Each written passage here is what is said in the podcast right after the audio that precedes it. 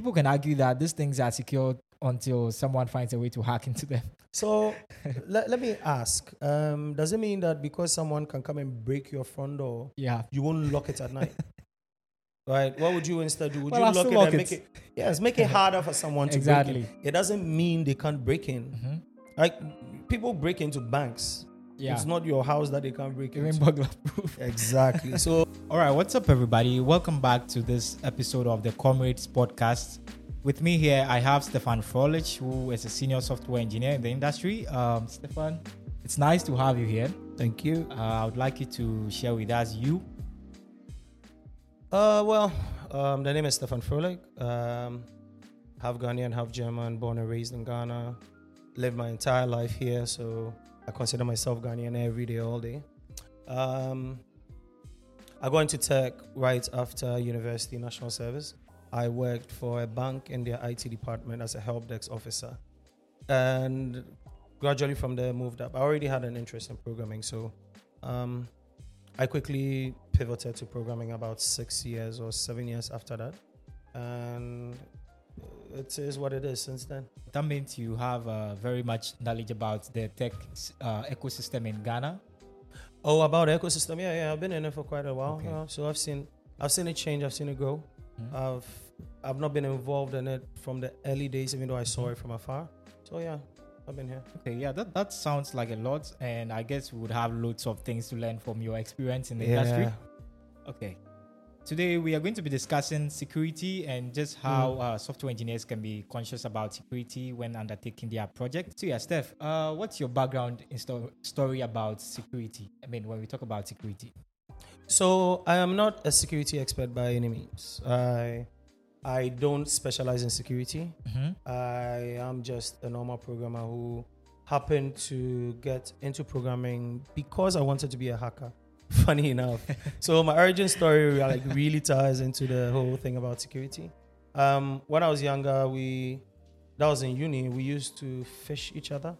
So um, that was how I actually discovered PHP because PHP was used by um, we call them script kiddies, essentially people who can go online and find other people's code and use it to um, perpetuate exploits. So they don't actually write code themselves, but they use other people's code. So after I found um, PHP was how I actually became um, a proper. I started engineer? becoming a proper engineer, yeah, and it mainly became like was because we wanted to be hackers. Yeah. like everyone wanted to hack. So and you can't hack without being a programmer. So here we are. Okay. So, uh, what has your journey been from that point where you started like doing, uh, let's say, phishing and trying out the scripts in Mm. PHP? Like, what was your journey from that point to being So uh, sen- senior software engineer? I quickly pivoted to being a proper programmer Mhm. rather than being like a hacker or someone into security because I actually like building stuff. Mhm. But the lessons I had learned from the days when I was into these shady things, Mhm. I was never really a professional criminal or anything, but we used to play around with it, especially on each other. Um, but after discovering some of these things, like being introduced to tools that could perform SQL injection on people's sites, you, you carry the, these things with you. So I've always tried to maintain a baseline um, security profile whenever I'm, I'm, I'm programming. Mhm. I'm by no means the most secure programmer out there, but there are certain things that I think that developers could pick up that would make sure that the programs they build are not completely impervious, but at least difficult enough for people to abuse, Yeah. right? So it's not just about security; it's sometimes about abuse of the the system itself. Like Yeah. Um, people putting junk data in there, doing all, kinds of stuff. So Okay, so basically, just inferring from your background story, like what are some of the things that uh, kind of you learned from those things that actually placed you on the path that you are uh, currently on in software engineering? Okay, so um, when it comes to the lessons I learned in security, it's, um, there's always been one fundamental rule that you should always obey and adhere to, um, which is never trust user input. Like it doesn't matter what the input is, never trust it. You would think that user input refers only to things like people entering their email and phone number or their password and stuff. That is user input. Mhm. But when it comes to programming, anything that comes from the client is is client input. So when you make an HTTP request, it contains a lot more than the info that the person has entered either in the browser URL or has entered in the username password field. Mm-hmm. There's headers, there's um, a whole lot that's packaged together to, and Yeah. sent as a request. All of that counts as user input because people, when they're attacking you, would always leverage either directly in the forms or even how they hit your server directly Exactly. right? You heard about um, the issue we had with the SSL thing. What was it called? Was it Heartbleed? I don't remember what it was. Okay, I believe it was Heartbleed. Yeah. I'm, I'm not sure again. But you don't hit that by entering the form. You hit Okay. that by making a call directly to the server mm-hmm. and passing it data that it, it doesn't, let's say it doesn't understand or data that would trigger certain things. Like Exactly. you would cause a buffer overflow or you do something, right? Yeah, or maybe you are uploading a file of a Too big. larger size. So, okay. for example, with attacks like DDoS, Mhm. with DDoS attacks, for example, you are looking at um, people sending too much information at the same time. All of that is user input, and all of that can be used maliciously. yeah, So it's always the fundamental rule is never to trust user input and to ensure that you are protected against user input. That's so. That's what everything stems from. yeah. So that that brings me to the issue of uh, user uh, validating user inputs. Mm-hmm. So now we have to talk about validation as a way of uh, mitigating, like not trusting uh, Yeah. every input that comes from the client. So talking about validation, what kind of things should we like? Can we look at in that aspect? Okay. So when you are receiving any input from a client, the primary thing you want to always do is to ensure that you are validating that input. Mm-hmm. You must always validate whatever input it is. If it's an email, ensure that it's an email. Because remember, people will try to enter junk data into your site. If you're collecting emails, then the quality of your, your data is even affected. Exactly. Or they could enter anything at all. So you always have to ensure that the data that someone is coming is sending to you is validated. Now, validation goes in different ways. Okay. We're talking about validating the type of data. If you're expecting a number, make sure it's a number. If you're expecting a number within a certain boundary, make sure it's a number within a certain boundary. If you're expecting data of a certain format, make sure that it's data of that format. If you're expecting um, a list and you don't, you must always also do a constraining. So you must always constrain the data that you are willing to accept. For example, if you're accepting a user description, you shouldn't give them the ability to enter as much information as they can. You're like meeting the amount of characters. Maximum character. So constrain the data to certain allowable limits where the person can't send more than if the person is creating a list, constrain it to a certain number of items in the list. You can create only 20, 30, 40, 50. But Yeah. always put a constraint on it, else you're going to bother yourself. Then once you're done with validation, there is the other aspect of filtering and sanitizing. Mhm. Um, some information that would come in, you want to filter it and make sure that the data that's coming in is acceptable. So if some, let, let me just use a very simple system. If you have a comment based system and people are commenting, you don't want certain words to come in, Exactly. like swear words. So you want to sanitize those words out of it. How you do it is different. I'm not saying, I'm not going to recommend ways of doing it, but you should try to sanitize stuff like that, right? So the person comes in, they enter these words, they are banned words, remove them from it or prevent them from entering. Then you also have um, where people are posting data, you are where you are sending it out for other people. You always want to sanitize that information. So, for example, if you're in a comment system again, and people can type, you don't want to render HTML in the browser. right? exactly. you are going to expose people to um, cross-site scripting Yeah. and uh, a, a whole lot of Mhm. uh, what do you call it Uh, XSS, right? A whole lot of other things because now you're allowing people to manipulate the content you are sending out. Yeah. So, I, as I said, if you do certain fundamentals, it protects you from a whole host of vulnerabilities. Mhm. If if you do you validation, filtering, and sanitization, you've sort of covered ninety percent of the attack vectors that most Okay. people would use on you, right? Mhm. Uh, most people who are inexperienced wouldn't be able to go beyond that. Then you have people who are more advanced who are able to craft way more serious. But that's not for the basic programmer who's Okay. trying to build a normal site. That is a little bit more for the security or infrastructure team to ensure that they are putting in firewalls, doing all those things, ensuring that nothing is um, coming at a high, a high level. But today we are going to deal with people on our level. How do we do this validation? Okay, so uh, I think what you just spoke about the validating user inputs, it's Mhm. something that I can relate to personally, because uh, in my experience as a mobile engineer, uh, there are almost every time we are validating inputs, even users selecting files from their uh, galleries, images, and videos that they try to upload. We have like size constraints. So if your file is above, let's say, four megabytes, You say no. yeah, you can't uh, upload that to our server. Like we, we tell you it's too big.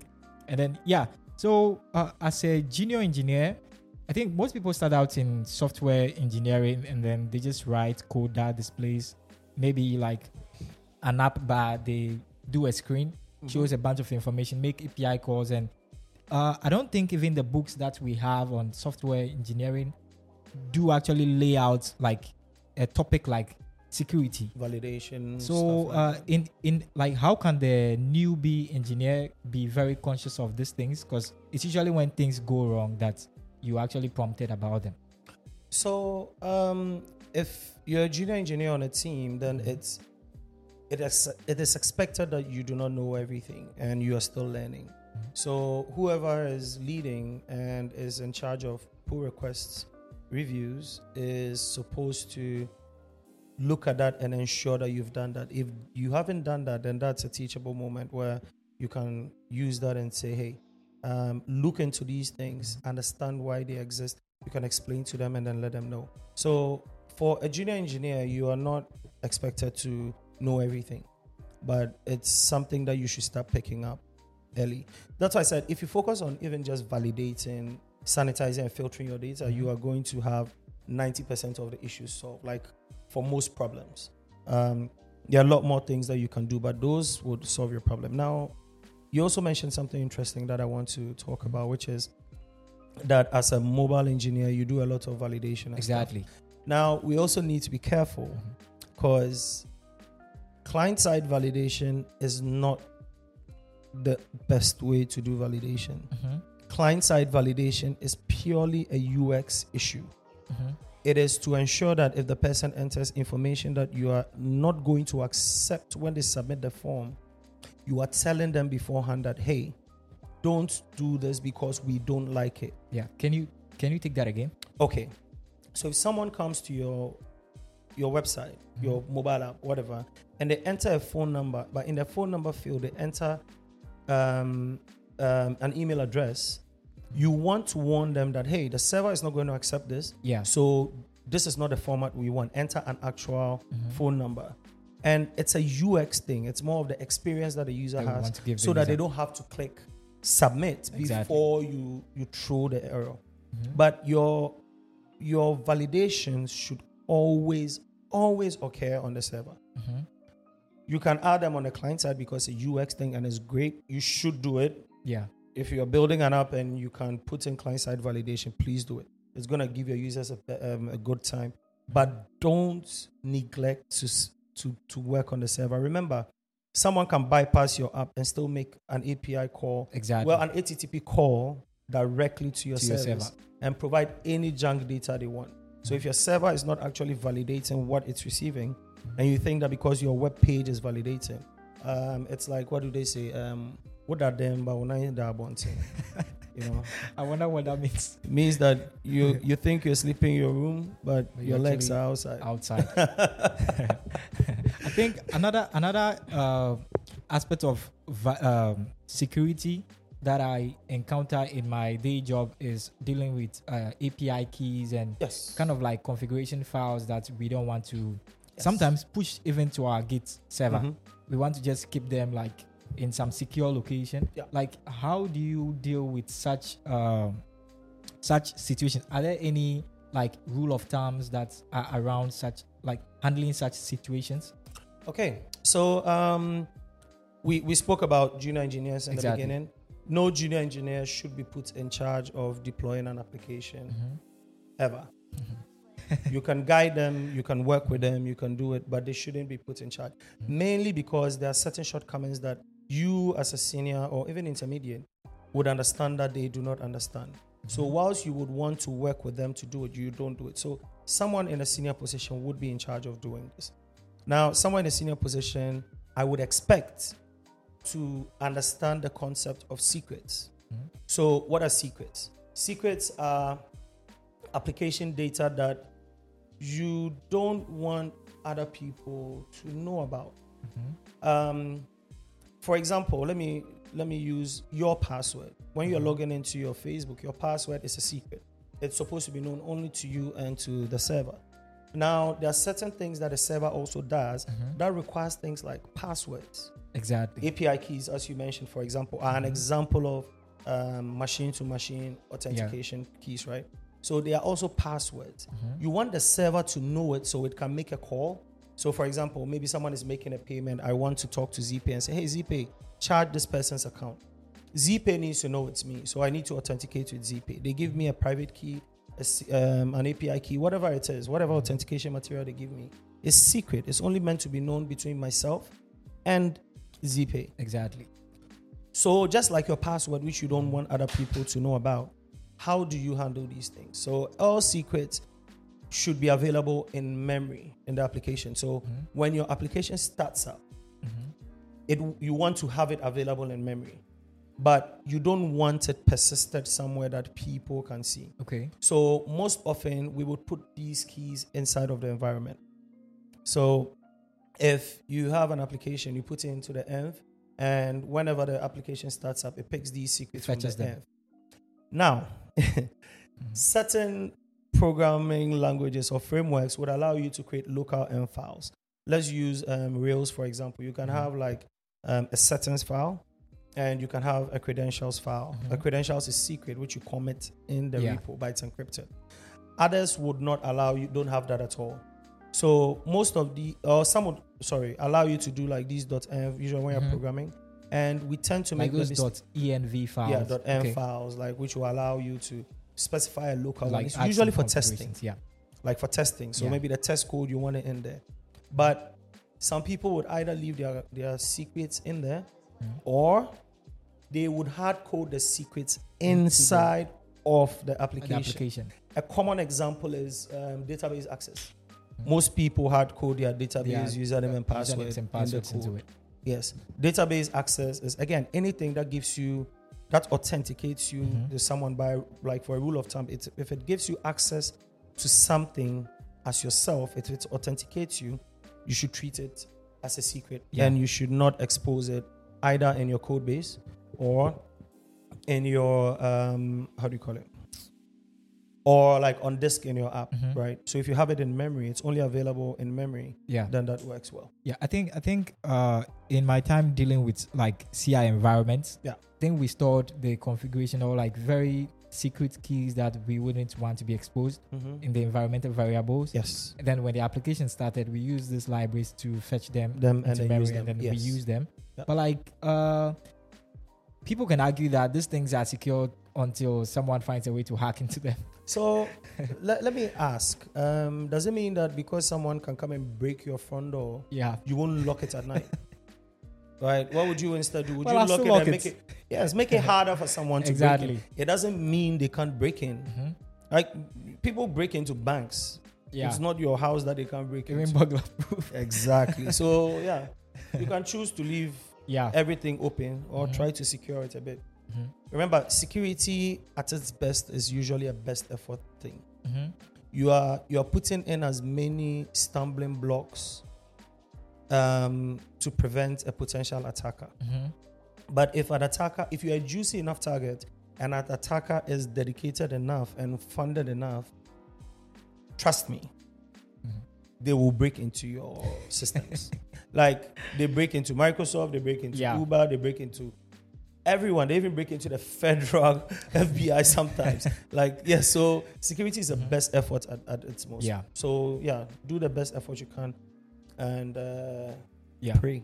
And then just moving our conversation to the back end side of Yeah. things, because usually back end systems are like the heart of most applications that we use these days. Mm-hmm. And uh, we've talked about validating user inputs and setting uh, constraints here and there. Mm-hmm. But kind of talking about uh, backend security, I think I've read a couple of articles where people argue that um, an, an, an authentication system like, let's say, JWT Mm-hmm. isn't secure And then you see some people on the other side of the internet, engineers who argue that it is secure. And then these conversations keep going on. And then you would ask yourself, like, uh, if I were a backend engineer, like, what would I choose? And say I decide to go with JWT. Um, are there ways I can use an existing technology, even though it has like vulnerabilities, and try to work my way around it? I wouldn't say you should use an existing technology if it has vulnerabilities. Mm-hmm. I would say that with every technology you use, understand the trade offs. Mm-hmm. JWT does not have vulnerabilities. Okay. How you implement your usage of JWT could introduce vulnerabilities. Mm-hmm. Does JWT have trade offs? Definitely. But does it have a purpose? Yes. So um, I know we are using JWT here as an example, but every system you use has trade offs. API keys, for example, let's start. Let's let's look at certain common authentication schemes. Keys, static API keys, Yeah. server secrets. They are long lived. That means that if it gets breached, um, if the your API key gets breached, Yeah. the person has access to it To it forever. Until someone changes it. Exactly. And usually server secrets are not rotated that often, right? Sorry. Mm-hmm. And usually server secrets are not rotated that often. So um, there's a there's a vulnerability there. Sorry, there's a there's a trade-off there Mm-hmm. in ensuring that the person keeps it secret and then people implement rotation policies. But does it have a use? Yes, because it's quick to authenticate. Yeah. If I give you an API secret and you come, I'm able to check against the database. Does do I have does this guy's key match the hash of this? Exactly. It's very it's a very quick query. I confirm, I move on. So I'm trading off performance for potential a potential vulnerability. Yeah. But then you put in fixes on the other side to cater for it. Now let's look at another way. Cookies. You can't use cookies in a mobile Uh, app. cookies are used in the browser. In the browser. Yeah. You, you you can't use cookies in a, a mobile app. Mm-hmm. Cookies can be can be vulnerable. Like people back in the day, we used to put data directly in cookies, so the user ID will be directly in the Yeah. cookie, and you could go in edit the cookie to another user ID and, it gain access works. as that Yeah. person, right? Now we know that this is wrong. So either we do things like we do a, crypto, a cryptographic um, hash of the data in there, Mm-hmm. ensure it, or we encrypt the data with before we put it in the cookie. So there's always ways that the way you implement the technology will Yeah. either mean that you have a vulnerability or not. Then we go back to JWTs. JWTs have two properties by by default that you could choose. They are not turned on by default, but you could Mm-hmm. turn them on. You have a cryptographic signature, which means that you have a secure hash. That Yeah. means if someone is given that token, they can't change the data without tampering with the signature. And they also have native encryption involved. So Yeah. you could encrypt that data as well and you could do it. Now, you could take a JWT token and stuff it into a cookie, Mm-hmm. and it would work because you are leveraging the cookie as a storage system. But then the way you are actually, actually verifying the yeah. data is checking Through that it's yeah. exactly. So JWT is an authentication mechanism with trade-offs. What is the one trade-off that it has? The one trade-off that it has, funny enough, is the one biggest advantage it has. it is stateless. it means that you don't, you can, you can't. Once you've sent out a JWT, Mm-hmm. You can't revoke it. If you're using Yeah. JWTs, right? Yeah. Because a JWT is not meant to have any Until its expiry, right? Exactly. Mm-hmm. People sometimes get rid of that. Like me, sometimes, depending on the application I'm building, Yeah. I put a value in the JWT and check if it is chained on the server. Yeah. And if it's chained on the server, then I consider it invalidated. But then I'm losing one of the biggest benefits of using JWTs because JWTs are stateless. And then when a call comes, I can take that single JWT without cross checking anything else Yeah. Just pull verify that that data is correct. Exactly. But by using it the way I am using it, I'm only leveraging the encryption and um, um, the signature that is giving me to verify Yeah. the tamper proofness of it. Yeah. But I am not benefiting from Like the solely depending on it for Yes. your security. So how you implement it is fine.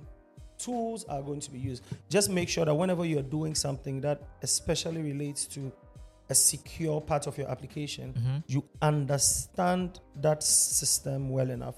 That technology that you're going to use, Yeah. understand it.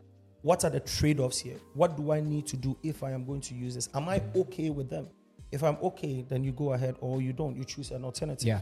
And that's what we do as engineers. Yeah. Find the best solution to a problem within the specified cost and time Yeah, limit. I think when you were talking about the JWT uh, authentication, you mentioned about the implementation. Mhm. So um, let's say I, I I go to an open source project and it's an implementation of the JWT. Uh, Okay, mhm. so I didn't mean the implementation of the JWT as in the implementation of the library okay, that supports JWT. Yes, those also can cause vulnerabilities. Yeah. Like maybe you go and use someone's um, someone wrote his code to write JWT, not well tested, and then all of a sudden we find out that it's uh, vulnerable to to certain attack vectors. Mhm. That is a library. That is an issue with a library, and that's why one of the things to when it comes to security is to ensure that your dependencies are well vetted Mhm. and always up to date. Anyway, that, that wasn't the, the what I meant by implementation. What I meant by Yeah. implementation was how you implement it in your in application. your application. Okay. In your application, yes. Not the libraries, but the libraries too can open you up to yeah. a vulnerability. I think as engineers in our development process, we do use like libraries here and there, adding them Mm. to our projects and packages or gems in some language. They call them Yeah. gems. yeah. So uh, I just wanted to ask you, like, uh, is there any vetting process around choosing libraries? Because some of them have vulnerabilities. Like if you look through the code, you can you can see like you can notice some things that aren't done like uh the more secure way. Like, Mm. is there any process around choosing libraries? So that's the beauty and the ugliest ugliness of open source code, right? Mm-hmm. um, when you are dealing with open source code, you get what you get. Um, it's up to you. Can you do a security audit of every tool you use? No, you can't.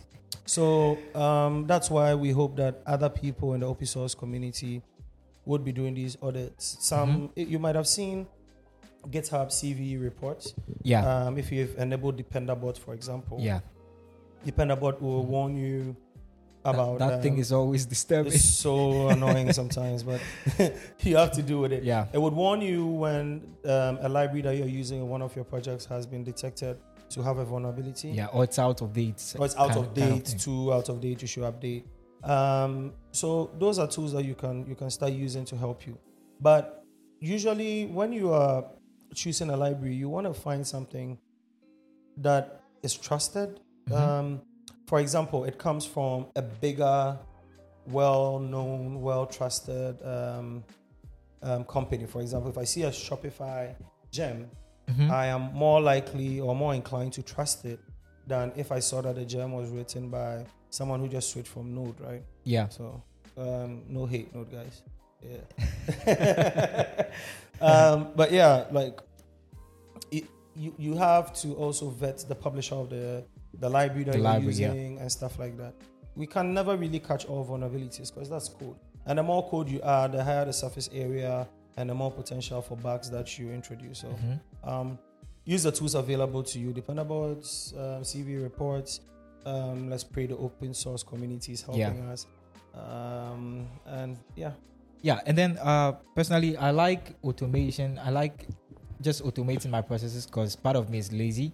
And as engineers, I, I don't think like uh, like most engineers spend like a, large part of their day or uh, their sprints trying to do security stuff. yeah, They are mostly focused on uh, building products and getting it to market. correct. So are there are there ways where ways an engineer or a team can build like some fundamental checks into their code base to just kind of catch like bugs early? Are there any ways we can do things like that? So, um, one of the things we should remember is if we arm ourselves with the basic tools of um, security, then Mhm. we would, in general, like be protected and well. As I said, get rid of about ninety percent of vulnerability just by Yeah. doing certain basic things, right? So if we if we were able to get ourselves armed with the basics, that would be our first our first way of fighting back. Um, the second thing would be um, at the code review stage, where people with more experience should also take a look at these potential bugs. Yeah. Like if you're writing database access code, I'm gonna check: Are you using um, um, what do you call them? Parameters or placeholders? I don't want to call them placeholders. Or are you inlining your variables directly Mm-hmm. into the string. If you are, then I would raise that as a flag and say, hey, use a prepared statement, um, use a parameter query, something like that. And instead because of the potential for vulnerabilities. Yeah. Or if you're using a, a language that doesn't or a framework that doesn't support it, then quote quote your variables, right? Yeah. So um, your second check would be at the code review. Then at the higher level, apart from that, you have a CI system. Your continuous integration system should can integrate certain open source tools Mhm. out there. Um, I don't have a comprehensive list, but um, tools like SonarQube. There's others that do the OWASP checks. Um, Mhm. There are quite a few tools that will do static and dynamic analysis of your code. And you can incorporate these tools into your Into CI your. CI. Okay. so your CI, if whatever you're using, would run that as a check. Yeah. And like the way you do maybe your testing and your test coverage report, Mhm. you run like a SonarQube analysis. You run um, whatever other tools you're using to run your dynamic and Yeah. static analysis and give you a report. You could go through this report periodically and then say, okay, look, we have these vulnerabilities, these Mhm. potential issues. Let's fix them. Even linting, linting can Yeah. help you. So um, if you use something like JavaScript, which you can make mistakes and certain mistakes can help you to vulnerabilities. I think JavaScript they have the ESLints. I think. It- some of these links would tell you like, don't do this. This might be pot- might potentially open you Yeah. up for vulnerability. Um, um, even that, for example, has its own Mhm. lint Yeah. where to tell you, hey, this. But sometimes it's just programs and syntax. Yeah. But you have linting tools that would also help you know. So, well, linting falls under static analysis, right? Yeah, I think I think tools that are built around it like basically do the same, the same checks kind of and thing, kind yeah. of thing. So, um, yeah, your CI system, you could integrate these tools that would help you scan. And what else? Um, if you have the big budget for it, then you could have um, periodic uh, pen testing Yeah. And stuff like that. If you're a big company, especially dealing with money, you should you should do this stuff anyways. Yeah. So yeah, uh, with you being in the industry, and I and I and I know you've uh, hired engineers to work on large projects. Mhm. Like um, in your in- interview process, how do you test software engineers for this basic security? Or uh, you want to be sure that your engineers are security conscious and not just writing code that works. And yeah, like how do you interview that? Um, generally, depending on the level and the kind of job you're coming coming to do. So, if you're Mhm. coming in as a DevOps engineer, there would be different questions I will be asking you, right? Okay. Pertaining to how you're going to secure the network, how how I'm going to mainly try to ask you best practices. Like, Yeah. so if you're setting up um, a network, how would you set it up? Open-ended question. Let the person talk about it. An architectural review. Um, one of the ways that is more effective is also in take-home assignments. Yeah. So when you have a take home assignment, then you're able to get people to come back with their code, Hmm? and you can look out specifically for certain things. Are they validating their code? Are they reporting? I wish I wish someone had told me that was probably the goal of like take home assignments. take home 'cause, like, assignments. uh, every time I see take home assignments, I'm like, I'm I'm not going to work for free. Like, no, no, no, sometimes no. the take home assignments are trying to get you to work for free. Yeah. But um, in some some instances, it's the only way to evaluate certain skills. yeah. Um, I don't like them myself. Mhm. I generally prefer to have a more um, verbal discussion with you to understand how Mhm. you think because I'm more concerned about the thought process. So, um, in general, depending on the role you're coming to play, would, Yeah. would determine what kind of questions. And I would generally keep them open ended. So, throw a question to the person like,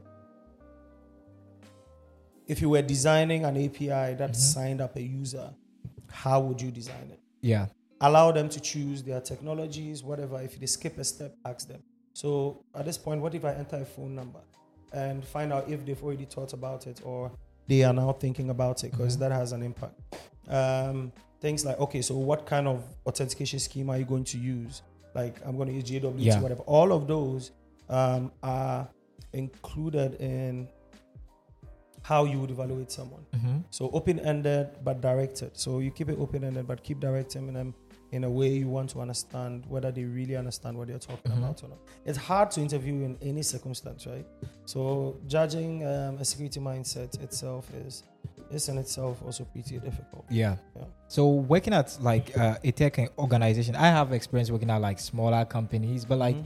in, in in the case where we detect a vulnerability or maybe someone is able to hack into our app and then they maybe steal money away like are there are there are there processes that actually well they would be able to fix the issue but then uh, is would the developer be in trouble? Like, are there are there systems around situations like that? So I don't believe that any organization should deal in um, in blame game. If you work in an organization that works on blame game, then it's it's problematic. If someone makes an honest mistake Mm-hmm.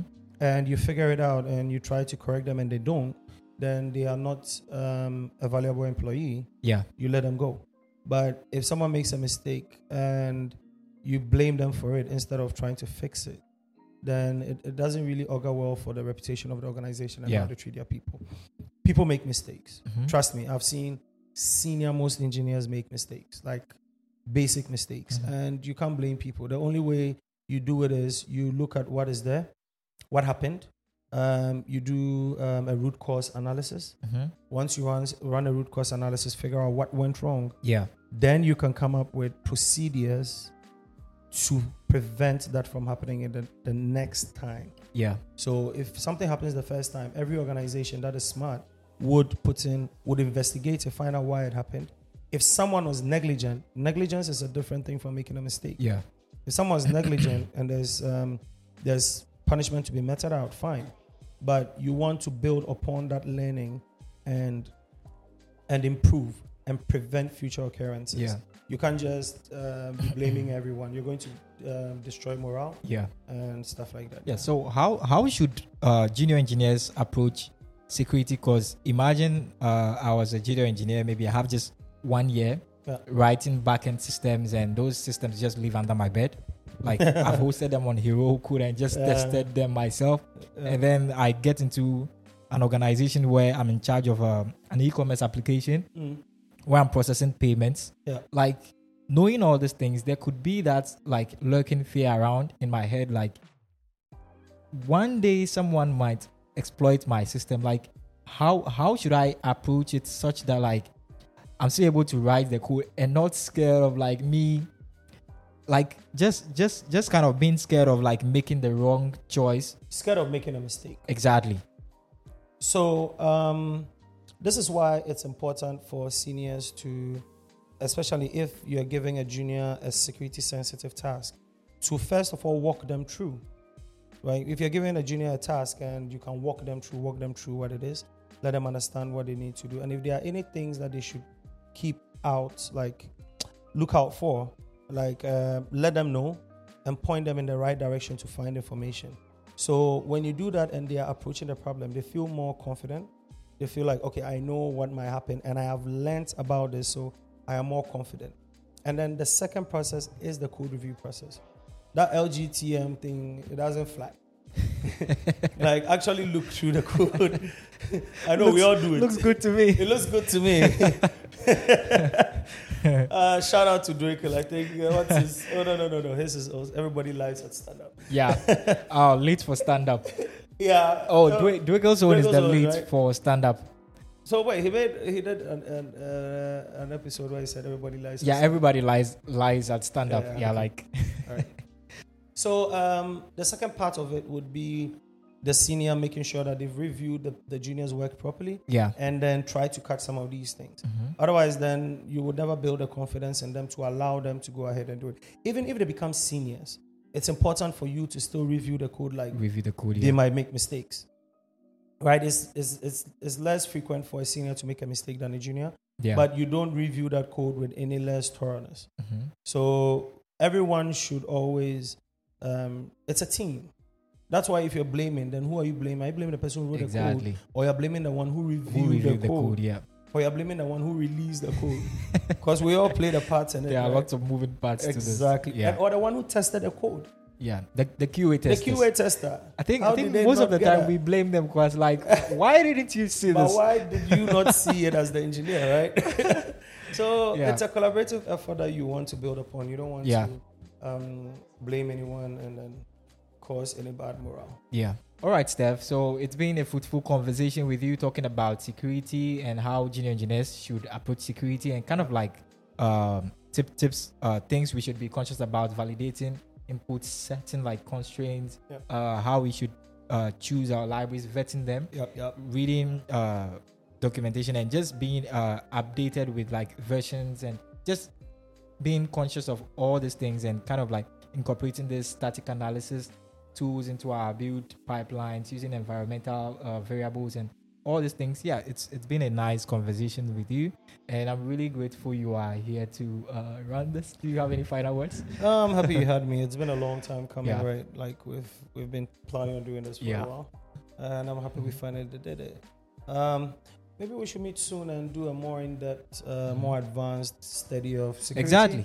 Yeah. Exactly. I'm absolutely down for it. Yeah, I, I have a few people who are actually more into security that we could Yeah. have a proper discussion. Yeah, with. that should be fun. that would be great. Yeah. Yeah. All right, Steph. Fine. So, uh, how, how do we even do this? what was that? All right. Thank you guys for listening to the Comrades podcast and uh, TCP. probably have another episode soon. See you guys. Bye bye.